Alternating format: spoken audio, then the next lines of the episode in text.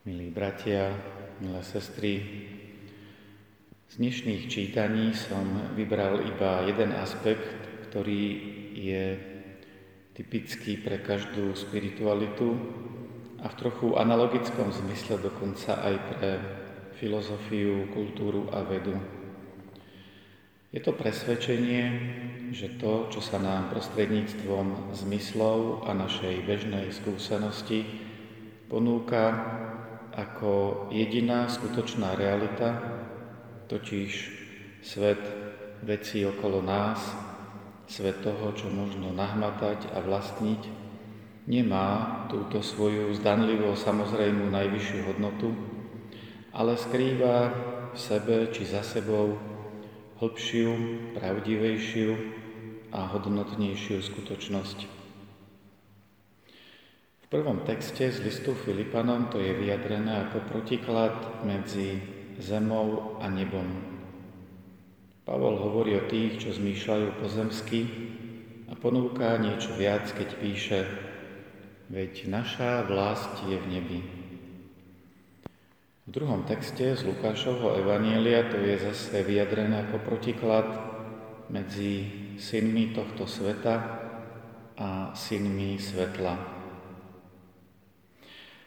Kým prvý spôsob hovorenia o dvoch skutočnostiach ešte navodzuje možnosť akejsi vonkajšej odlišnosti, napríklad vnímať nebo a zem ako odlišné miesta.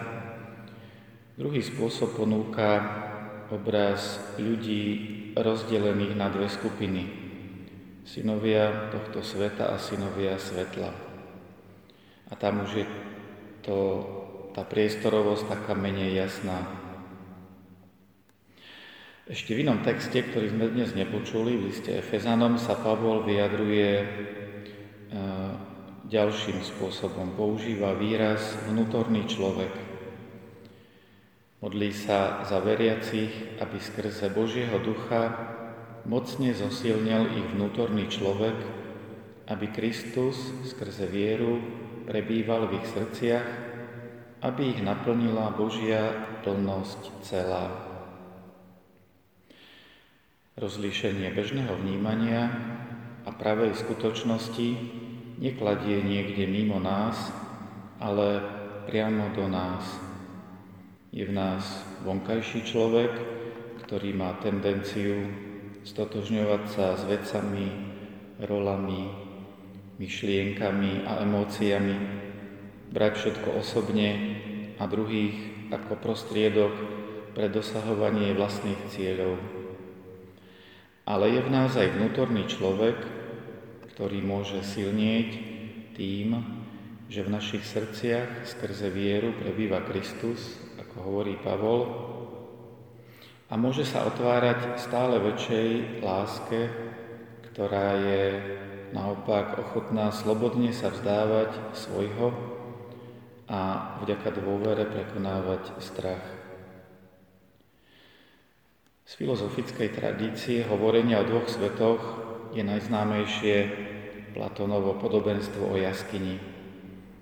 Náš svet prirovnáva k jaskyni, v ktorej sú uväznení ľudia a tí vo svetle ohňa vidia iba tie neskutočných predmetov. Spoznať ideálny skutočný svet je ako výjsť z jaskyne a vidieť veci na slnku, vidieť ich skutočné tvary, farby a všetky rozmery.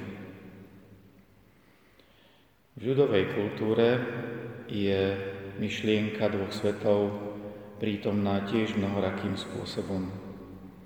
Napríklad rozprávku Sol nad zlato možno chápať ako odhalenie iného pohľadu na svet, uzdraveného, spaseného, môžeme povedať, eh, osvieteného, takého, ktorý poprevracia naše hodnoty, ukáže ako cenné to, čo sa nám takým nejavilo a naopak. Veda je trochu inak, ale tiež neustálou výzvou k otvorenosti pre prekonanie samozrejmosti, s ktorou berieme zmyslami vnímateľný svet ako to jediné a posledné, čo nás obklopuje, v čom žijeme. Poučuje nás o takých neviditeľných veciach, ako je gravitácia, elektromagnetizmus, o zmyslami nevnímateľnej vnútornej štruktúre látok, o chemických reakciách, ktoré dávajú pohyb dopravným prostriedkom a o všeličom inom, čo bolo v minulosti úplne mimo našej bežnej skúsenosti, ale dnes, hoci to zmyslami stále nevnímame, dokážeme využívať tak, že sa celkom zmenila tvár sveta a fungovanie ľudskej spoločnosti. Nech nás všetky tieto obrazy, zvlášť tie duchovné a tie výzvy, každý deň podnecujú k novému otváraniu sa Božiemu svetlu, skrytej hlbšej skutočnosti Božieho kráľovstva, našej skutočnej vlasti, dobru, ktoré nám Boh vložil do srdca a ktoré teda v nás už je a čaká, aby sme mu umožnili každý deň naplno sa prejaviť.